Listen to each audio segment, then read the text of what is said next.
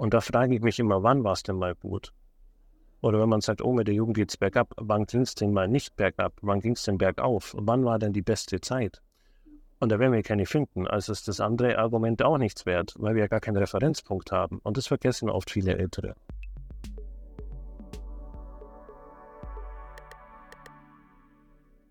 Hallo und herzlich willkommen bei Salon 5. Mein Name ist Erika und heute haben wir einen ganz besonderen Gast hier. Und ich würde sagen, du stellst dich einmal kurz vor. Hallo Erika, mein Name ist Rüdiger Maas. Äh, ich bin Psychologe und Generationenforscher und leite das Institut für Generationenforschung mit Sitz in Augsburg. Möchtest du dann vielleicht erstmal ein wenig über deine Arbeit erzählen, was du genau machst und wie du dazu gekommen bist? Ur ursprünglich kam ich dazu, weil ich in Japan studiert hatte vor 25 Jahren und dort hatten die schon internetfähige Handys, Smartphones oder ähm, Ketai hieß das dort. Und das fand ich recht faszinierend und ähm, wusste, wenn sowas zu uns rüberkommt, dass das so eine Disruption geben wird. Das fand ich spannend habe mich nach dem Studium selbstständig gemacht als Unternehmensberater und kam dann irgendwann zum Punkt, dass ich die jungen Nachwuchskräfte nicht mehr richtig verstanden habe. Und das hat ein bisschen den Forschergeist in mir geweckt und äh, habe mir dann so mal die äh, Daten angeschaut, die es da so gab. Und viele Daten waren eigentlich tatsächlich äh, gar nicht brauchbar. Die hatten sehr viele Fehler, Alpha-Fehler, Verzerrung äh, und äh, ja, waren auch dann eher stereotypisierend, als dass da irgendwas Sinniges rauskam. Und habe mir gedacht, das kann man besser machen und habe daraufhin das Institut für Generationenforschung gegründet, um das selber äh, zu erforschen. Und mittlerweile greifen wir nur auf unsere Daten zurück, weil wir nach wie vor sehen, dass da viele Fehler gemacht werden. Ich will mal ein Beispiel nennen. Ähm, ähm, damals gab es die Studie, die sagte, die Jungen seien politischer äh, und welche, die sagen, die seien komplett unpolitisch. Ohne das politische Konzept zu hinterfragen, weil wenn jemand politischer wäre, muss ich ihn ja vergleichen mit den Vorgängergruppen. Äh, äh und ähm, aber es wurde quasi das politische Konzept nicht richtig definiert. Also die einen meinten politisch, wenn ich mich jetzt Veganer näher oder die WM nicht anschaue, während die anderen davon ausgingen, ähm, du musst eine Partei sein, um politisch zu sein, also eher die Älteren. Eigentlich war die Studie eh überflüssig, man muss einfach nur die Wahlbeteiligung sich anschauen. Und da gab es kaum Unterschiede. Und, und solche Dinge, so, so, so, so Fehler oder wenn dann einfach eine Studie gemacht wird, wo die, nur die Jungen befragt werden, ohne den gesellschaftlichen Wandel mitzufragen, und dann davon ausgehen, die Jungen sind so, ohne zu sagen, ja, aber vielleicht ist die ganze Gesellschaft so und die sind sogar noch weniger. Will man sagen wir, ähm, es gab dann so Studien, die belegen wollten, dass die Jüngeren zum Beispiel höheren Konfliktanteil oder Belastung haben durch den Ukraine-Krieg, ohne die Älteren zu befragen, weil bei den Eltern war das viel, viel höher. Und man müsste dann eigentlich im Umkehrschluss fragen, wieso ist das so gering bei den Jüngeren? Aber wenn ich nur die Jungen äh, befragt, dann kommt natürlich eine Verfälschung raus. Du hast ja gerade gesagt, dass du die Jugend nicht mehr wirklich verstanden hast. Könntest du da noch mal ein wenig mehr drauf eingehen? Also was genau an der Jugend hast du nicht mehr verstanden? Das waren eigene Erfahrungen. Genau, eigene Erfahrungen, dieses, diese Sättigungshaltung, also dass sie schwer zu motivieren waren und diese geringe Frustrationstoleranz, äh, obwohl man alles bietet und dann ähm, dennoch, äh, dass sie schnell wechseln, sobald es unangenehm wird. Also keine, wie soll ich sagen, kein Konto, auf das man einzahlt. Also ich, ich wir hatten, keine Ahnung, junge Nachwuchskräfte oder Praktikanten bei uns im Unternehmen, haben alles für die gemacht und als dann ein Thema nicht gepasst hat, war das schon der Kündigungsgrund. Und alles, was wir davor gemacht haben, war dann quasi ja obsolet. Und das fand ich äh, Wahnsinn, das kannte ich so nicht. Und das wollte ich verstehen, warum das so ist, weil auch immer mehr Unternehmer mir Ähnliches berichtet haben. Und da wollte ich wissen, ist das so eine generelle Haltung? Ist, kommt das öfters vor? Wie oft kommt so ein Phänomen vor? Und ist das eine neue oder ist das jetzt ein Thema, das einfach nur bewusster auffällt? All diese Dinge, das hat mich einfach interessiert. Denkst du, der Grund für die Art dieser Generation liegt darin, dass die Kinder heutzutage anders erzogen wurden als damals? Wir, wir benehmen uns insgesamt in der Gesellschaft anders und da ist das nur ein Spiegelbild von unserer Gesellschaft. Das heißt, die Jungen sind genauso hart oder verweichlicht, wie die Gesellschaft das jetzt auch eben möchte. Das muss man eben dazu sagen. Also es ist zum Beispiel für Kinder gar nicht mehr möglich, sich in der Grundschule zu prügeln. Und dadurch ist, wenn ich das schon mache, bin ich out of, äh, äh, ja, also außerhalb der, der, des normal erwünschten Settings. Und jetzt kann ich nicht sagen, die sind verweichlicht, wenn die es auf der anderen Seite ja auch gar nicht mehr dürfen. Aber natürlich haben wir einen Anstieg an Intensiv-Elternschaft ähm, oder Overparenting ähm, oder Überbehütung, ähm, Anstieg von Helikoptereltern, einen Anstieg von äh, Rasenmähereltern. All diese Dinge gab es früher auch schon. Das sind jetzt aber immer mehr die davon betroffen sind. So muss man sich das vorstellen. Das ist eher ein schleichender Prozess, kein plötzlicher Prozess, der da ist. Und der Anstieg von Helikoptereltern ist quasi der Grund dafür, dass die Kinder heutzutage nicht mal wirklich mit Frustration und Kritik umgehen können? Nee, äh, nee, nee, ähm, sowas sehe ich nie monokausal. Also es gibt nie den einen Auslöser, der zu irgendwas anderem führt. Sondern es ist, man muss es immer ganzheitlich sehen. Das ist eine weitere Komponente, die jetzt keine Resilienz fördert, sage ich mal. Aber es besteht ja aus ganz, ganz vielen Facetten. Also nehmen wir mal an, meine Eltern wären so, aber in der Schule, der Lehrer wäre überhaupt nicht so und die Kollegen wären nicht so, die Mitschüler wären nicht so, dann wäre das halt weniger intensiv, als wenn jetzt plötzlich alle so sind. Und da sind wir wieder eben bei diesem gesellschaftlichen Wandel. Deswegen, also das können wir nie monokausal sehen. Das ist der Auslöser und deswegen sind alle so. Leider nicht. Wäre es einfach ein bisschen alles einfach, ja. Dann habe ich noch herausgefunden, dass du Bücher geschrieben hast und ich wollte fragen, ob du ein wenig mehr zu dieser Generation Snowflake eingehen könntest, über die du ja auch in deinem Buch geschrieben hast. Meine, das ist ein Begriff, Begriff aus dem ähm, englischsprachigen Raum, das verwendet man im Deutschen eigentlich eher weniger. Na, das gibt viele Definitionen. Manche sagen, dass, ähm, da ist auch schon eine Wertung drin, Generation oder Generation Snowflake, das ist jetzt die Gen Z.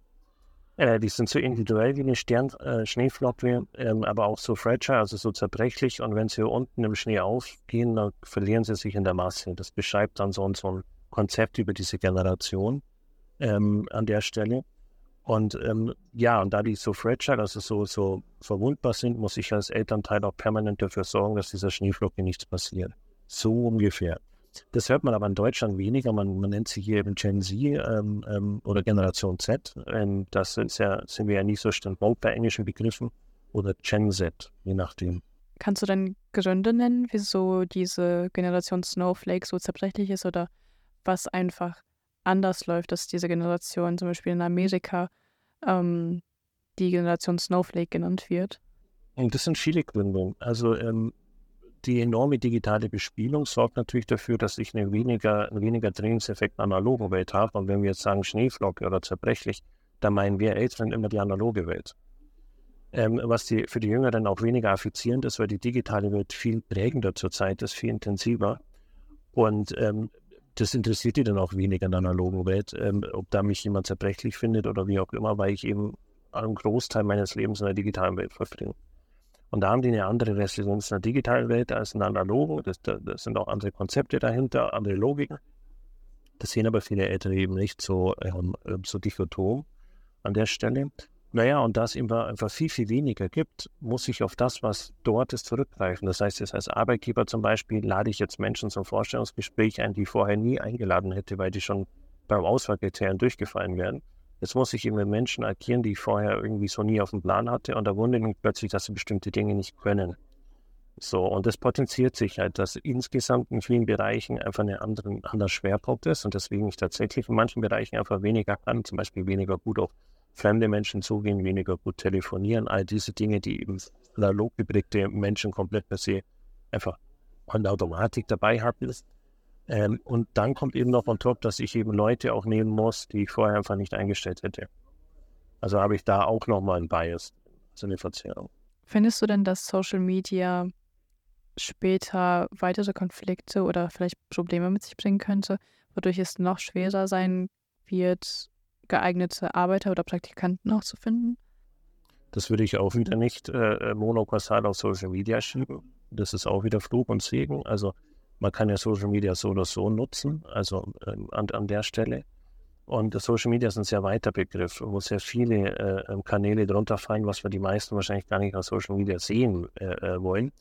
Also es gibt ja viele Social Media Bereiche, die einfach nur der Informationsgewinnung ja, zuzuordnen sind, die sind natürlich auch äh, top an der Stelle, die wir einfach einen anderen Zugang haben. Ja, das ist nicht nur dem geschuldet. Das ist die Dauer und Intensität. Vielleicht kann man das so sagen. Wenn der Corona-Pandemie konnten das schon mal 70 Stunden sein, wo ein junger Mensch auf Social Media aktiv war. Das sind dann 70 Stunden, die dann fehlen in der analogen Welt im Training. Und wenn ich das über Wochen oder Monate oder gar Jahre mache, dann fehlen mir eben diese Zeit in der analogen Welt. Auf der anderen Seite ähm, müssen wir auch wissen, ist, sind diese analogen Skills überhaupt noch zukunftsfähig? Werden wir nicht immer digitaler? Ist es ist äh, ist ja nichts, was jetzt ne, statisch ist. Und äh, wir finden ja auf vielen Ebenen da verschiedene Disruptionen vor. Das müssen wir auch mit berücksichtigen, wenn wir da so eine Wertung reinlegen. Ich finde es sehr gut, dass du nicht nur eine Seite äh, siehst, also quasi nur das Gute oder nur das Schlechte. Du gehst immer auf beide Seiten ein und siehst es sehr oder du siehst es aus sehr vielen Perspektiven immer. Schau mal, das Thema ist, wenn wir sagen, das ist jetzt schlechter, dann war es ja irgendwann mal gut. Und da frage ich mich immer, wann war es denn mal gut? Oder wenn man sagt, oh, mit der Jugend geht es bergab, wann ging es denn mal nicht bergab? Wann ging es denn bergauf? Wann war denn die beste Zeit? Und da werden wir keine finden. Also ist das andere Argument auch nichts wert, weil wir ja gar keinen Referenzpunkt haben. Und das vergessen oft viele Ältere. Ich kann dir da auf jeden Fall nur zustimmen und ich teile auch deine Meinung absolut. Findest du denn, die jetzige Generation sollte ihre Zeit in den Social Medien verringern oder einfach nur darauf achten, was für Content sie konsumieren? Genau. Bewusster, qualitativer. Ich würde die Internet äh, äh, oder die Digitalisierung tatsächlich viel, viel mehr als Effizienzgrund nutzen und äh, aus Langeweile bespielen die analoge Welt. Und da würde ich äh, den Jungen raten, einfach mal dran zu bleiben, auch wenn es unangenehm wird. Und dann einfach mal auch irgendwie stolz zu sein, was ich dennoch geschafft habe. Also tatsächlich, auch wenn es müßig ist, einfach mal dranbleiben und die Frustrationstoleranz ein Stück mehr ausbauen. Dann habe ich gestern mit einem Kollegen über das Thema Generationen und ein wenig auch Erziehung gesprochen. Und wir kamen zu einem sehr guten Beispiel, wie ich finde. Ähm, ich würde gerne fragen, was würdest du in dieser Situation tun, wenn dein Kind anfängt, Skateboard zu fahren und ähm, es zeigt deutlich, dass es nicht wirklich gut darin ist, es fällt die ganze Zeit hin oder kann nicht wirklich auf dem Skateboard stehen. Äh, würdest du dein Kind dann dabei unterstützen, weiterzumachen? Oder würdest du dem Kind sagen, lass es lieber beiseite und beschäftige dich lieber mit etwas, das dir mehr liegt und worin du offensichtlich besser bist? Nee, weder das eine noch das andere. Weil wenn ich sage, mach mal weiter und er scheitert vielleicht, weil bestimmte, also er scheitert vielleicht, äh, weil er bestimmte äh, Punkte nicht berücksichtigt, dann dreht er sich ja im Kreis. Das heißt, ich muss mich mit ihm beschäftigen, äh, müsste mir anschauen, wie er denn da fährt, was man denn noch verbessern kann und würde ähm, versuchen, da an der einen oder anderen Stelle Tipps geben, wie man dann vielleicht besser fahren kann. Wenn er es aber per se nicht mehr will, äh, kann ich ja nicht zwingen. Also, aber ich würde jetzt nichts anderes anbieten. Das, das würde ich immer wieder vom Kind einfordern, was es dann machen will. Diese Antwort finde ich sehr gut und sehr passend. Aber was ist denn, wenn es jetzt um das Thema Rechtschreibung geht? Also das ist ja komplett was anderes. Wenn das Kind jetzt offensichtliche Zeichen dafür gibt, dass es mit äh, Rechtschreibung und Grammatik und dem Lesen nicht wirklich vorankommt, was würdest du da dann tun? Ja, das sind Kulturtechniken, das sehe ich anders. Also ich sehe tatsächlich äh, der Schriftspracherwerb oder äh, auch, auch die Grundrechenarten als äh, so essentiell, dass das sowas ist, wie dem Kind Essenmanieren beizubringen, ähm, am, am, am, Tisch sitz, gut zu sitzen, aber auch mit Kleidung das Haus zu verlassen oder Zähne zu putzen und so weiter. Das ist für mich so eine Kulturtechnik, äh, wo ich tatsächlich einen ganz anderen Wert legen würde. Also ich tue dem nichts Gutes, wenn ich jetzt das einfach durchlasse, dass das Kind jetzt weniger gut äh, lesen und schreiben kann, wollte ich damit sagen. Beim Skateboardfahren sehe ich das völlig anders. Was würdest du denn der jetzigen Generation quasi mitgeben, damit sie einen einfacheren Start zum Beispiel in der Arbeitswelt haben oder in ganz verschiedenen Bereichen? Was würdest du der, der Jugend raten, damit sie es einfacher hat? Nochmal, wenn, wenn, wenn wir jetzt sagen, wenn ich jetzt, wenn ich jetzt sagen würde, einfacher im Leben, dann gehe ich ja davon aus, dass die schwer haben. Ich sehe genau das Gegenteil. Es kann sich jeder den Arbeitsplatz aussuchen, es kann sich jeder den Studienplatz aussuchen. Äh, jeder zweite schreibt Abitur. Also so einfach hatten wir es noch nie äh, an der Stelle. Und äh, klar, es ist ja eigentlich auch kontraintuitiv, wenn ich jetzt irgendwie was Unangenehmes mache, wenn ich es doch immer leicht haben kann. Aber in der Tat ist es ganz wichtig für die Entwicklung, beide Seiten kennenzulernen. Auch Unangenehmes gehört dazu, damit ich das Angenehme einfach wieder wertschätzen, äh, zu wertschätzen weiß. Das habe ich ja das Gefühl, das, das Angenehme muss sich immer toppen. Und das ist natürlich schwierig. Das ist ein ganz schmaler Grad, den man da so gehen äh, muss. Und man muss halt auch als Eltern sich in vielen Punkten einfach mal zurücknehmen und die Kinder tatsächlich auch alleine ähm, sich äh, spielen lassen. Ähm, wenn Kinder sagen, mir ist langweilig, dann lasse ich auch die Kinder selber quasi ähm, aus der Langeweile wieder rauskommen. Nee, die Eltern fangen sofort an zu agieren. Das sieht man auch auf Kindergeburtstagen. Wenn, wenn acht- oder neunjährige zusammenkommen, dann brauchen die keine Eltern, die permanent irgendwelche Hypes mit reinbauen, sondern die können einfach unter sich schon spielen. Und das sehen wir ganz oft auf Kindergeburtstagen, dass die Eltern da mit einer Aktion die nächste jagen und die Kinder immer wieder aus dem vertieften Spiel rausreißen. Und da geht es dann wirklich um die Kinder oder geht es um das, was ich alles da äh, reinbringen will, damit jeder denkt, äh, ich bin ein super Papa, der einen mega Kindergeburtstag organisiert hat. Und das finde ich immer schade, dass man dann tatsächlich bei dieser ganzen ähm, Überbehütung oder Overprotecting die, ähm, die Kinder verliert, was die Kinder tatsächlich äh, wollen an der Stelle. Und äh, bezogen auf die Digitalisierung sehen wir dort eine extreme Vernachlässigung. Den Eltern ist gar nicht bewusst, was die Kinder konsumieren im Netz, wie die agieren im Netz, wie Addictive Design funktioniert, ähm, ähm, wie Social Media insgesamt agiert. Und das finde ich fatal. Ich kann meinem zehnjährigen Kind kein Handy geben, ohne sowas zu wissen. So, und das ist eine ganz krude Mischung. Also in der analogen Welt wird da, die wird ja immer uninteressanter, wenn ich da alles abnehme. Und die digitale Welt, da lasse ich die Kinder völlig allein mit all den Gefahren von Cybermobbing, Cyberstalking, Cybercrime, was auch immer. Ähm, das finde ich schon ein Thema. Also wenn so ein Kind früher gemobbt wurde, kannte es in irgendeiner Form alle Akteure, der konnte dann irgendwie das bekämpfen. Aber versetzen wir mal so einen 13-, 14-Jährigen, der so einen Shitstorm erlebt oder so ein Cybermobbing, äh, was das einfach auslöst und die Eltern ist es gar nicht bewusst. Oder ein Kind, das jeden Tag damit konfrontiert wird, weniger zu sein im Netz, weniger Reichweite, weniger Follower, weniger Likes und gleichzeitig zu Hause für alle möglichen Mittelmäßigkeiten übergelobt wird. Das ist eine riesen Diskrepanz, die viele Eltern gar nicht auf dem Schirm haben. Und da würde ich mir tatsächlich eher so ein der jetzigen Situation angepasste Reaktion wünschen und nicht so ein Wettkampf zwischen den Eltern. Was genau würdest du denn jetzt den Eltern raten, um den Kindern eine bessere Erziehung gewährleisten zu können?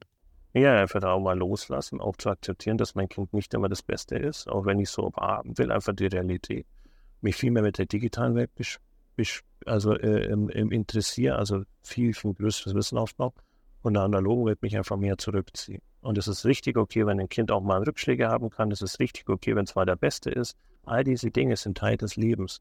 Und als Kind lerne ich das spielerischer und äh, bewusster, kann dann da auch, auch daraus Stärke ziehen, auch Resilienz, die ich dann später brauche für die digitale Welt. Aber wenn ich das immer verunmögliche, weil alles, was schwer ist, nehme ich dem Kind ab, dann ähm, gebe ich auch ein falsches Bild über die Realität wieder. Und was passiert ist, wenn es mal nicht funktioniert, dann ist per se sofort die Umgebung schuld. Und ich kämpfe gar nicht mehr dafür, mitzugestalten, mitzubearbeiten. Und das ist eben so eine fatale Folge, was vielen gar nicht bewusst ist. Das heißt also, ähm, safe but sorry, so könnte man sagen. Also ich beschütze mein Kind vor allem, aber später sind da eben Langzeitfolgen, die vielen gar nicht so bewusst ist. So, und das ist vielleicht in dem Moment unangenehm, dass das Kind dann jammert und sagt, oh, uns blöd. Aber langfristig gesehen ist das das Beste, was wir den Kindern machen können. Einfach auch viele Dinge selber entdecken und dann auch selber daran reifen. Okay, dann wollte ich noch auf deine Bücher eingehen und ich wollte fragen, ob du über deine Werke ein wenig erzählen könntest, was so die Themen sind, worum es da geht.